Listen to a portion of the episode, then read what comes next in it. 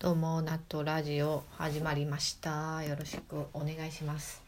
久々の一人会です、えー、第66回、えー、オリラジの藤森が今周りから言われてそうなセリフナンバーワンは元カノ売れたなです。えー、とまあ世間はコロナコロナで大騒ぎですけども。90年代の後半から2000年代前半人気アイドルのセンターとして、えー人気者になったコロナッチ。突然グループに合流した14歳のギャルゴマキッチに話題注目をさらわれてしまった。そしてエッセイ集を出したものの人気歌手アイコッチの歌詞のパクリッチだと揶揄されたりもしたが今は2児の母になり幸せに暮らしている。とのことです。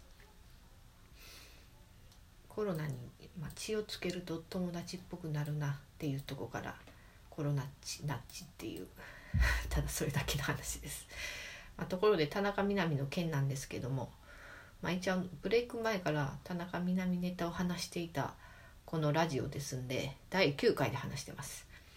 だから田中みな実の話をまたしたいんですけども、まあ、田中みな実ね好きなんです可愛いしスタイルもいいです。でも心の底から好きになりきれないというか、まあ、ずっと不幸でいてほしいと思ってるんですね。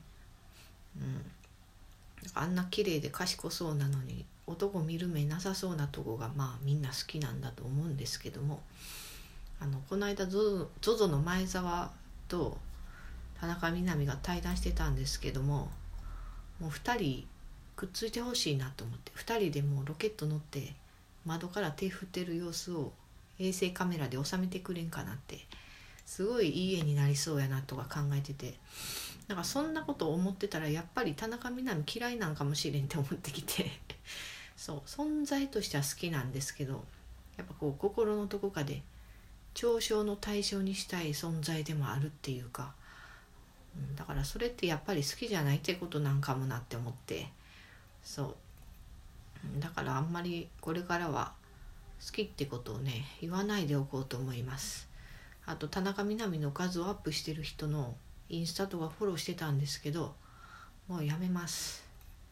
というわけで田中みな実を好きって思おうとしてたけどやっぱり好きじゃなかったと分かっていくお話でした。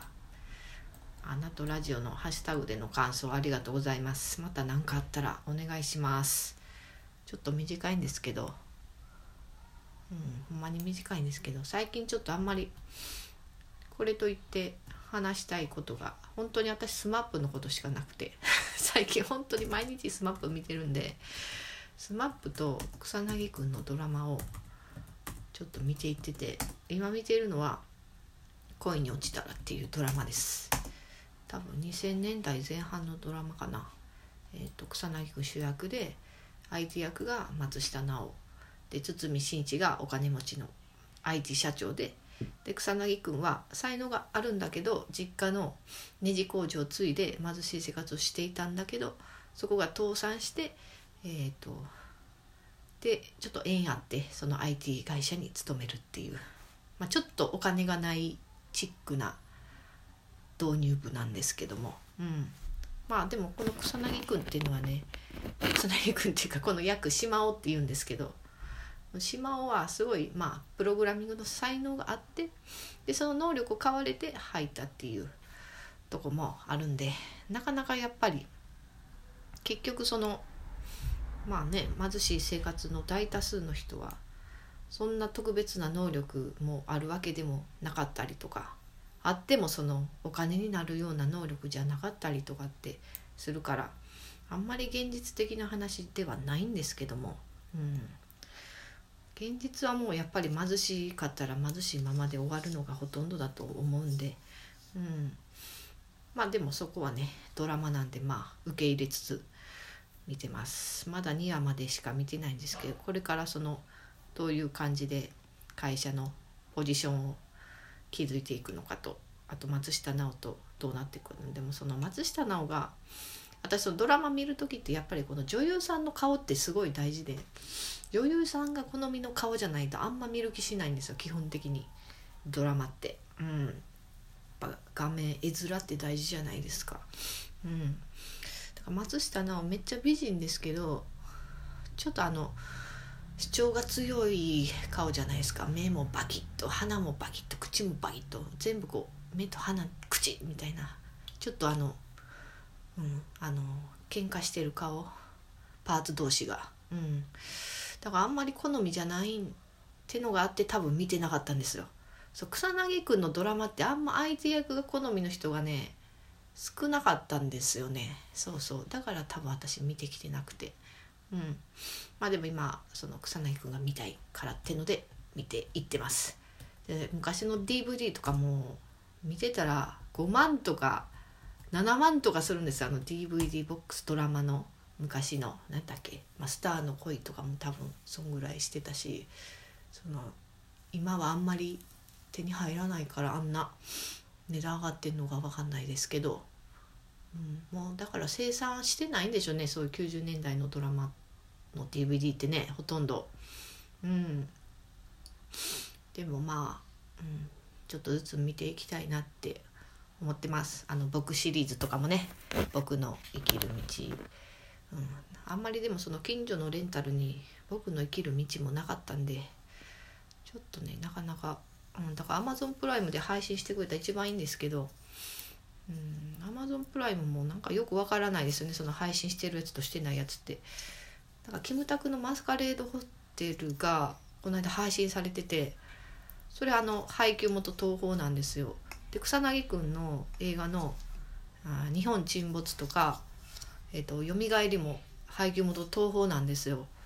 それでその配信してるしてないの差ってどっから来るのかなってのを今ねちょっと思ってます。やっぱジャニーズが絡んでんのかなとかね。草薙くんが出たやつ。だってアマプラで草薙くんがやってドラマ一つも配信されてないんですよ。一つも。多分ネットフリックスもでしょう。ん。他のサイトもでしょ多分 Hulu とかも。草薙くんドラマないでしょうん。それやっぱその配給元がどうのってよりやっぱジャニーズのなんやかやあんのかしらとか思ったりね。うん。ややこしいんですよ。その辺が。うん。で私えっとあれなんですよ。新しい地図のファンクラブに入ったんですよこの間。入ってでファンミーティングのチケット取れたんですよ。なんと。幸運なことに。はい。んで、えっと、3月の中旬に行く予定にしてたんですけどそのコロナの影響で一旦延期になって、まあ、中止じゃなくて延期ってとこはまだ救いなんですけどだからまあ多分4月以降に振り替えであるかなっていう感じです、うんまあ、絶対行きますけど、ね、いつになっても。いつになっても絶対に行くとは思ってるんですけど、うん、まあでもねだから新しい地図の3人も結局 SMAP の曲は歌えないままなんで、うん、なんかまあジャスラックに金払ったら歌えるとかいう意見もあったんですけど。でもやっぱそこの権利はジャニーズが持ってんじゃないのとかね。いろいろ言われてます。キムタクはね SMAP の歌歌ってるんでライブでも歌ったしテレビでも歌ってたんでうん。その SMAP の歌を継続していけるのはもうキムタクしか残ってないということでうん。ねなんとかなればいいんです。中居君もねこの間退所したからどうなるかっていう感じなんですですけどまあ中居君はねしばらく一人でするとは思うんですけど、うん、別に再結成をね望んでるわけではないんですけどね。なんかでもこうバラバラの場所でもこう一つパッてこう集まってやる場所 SMAP としてバラバラの5人がパッてこう集まってちょっとライブしたりとかそういう風にねできたらいいなっていうのは思ってるんですけどもね。うん。まああのそんなファンでもなかったんであれなんですけど。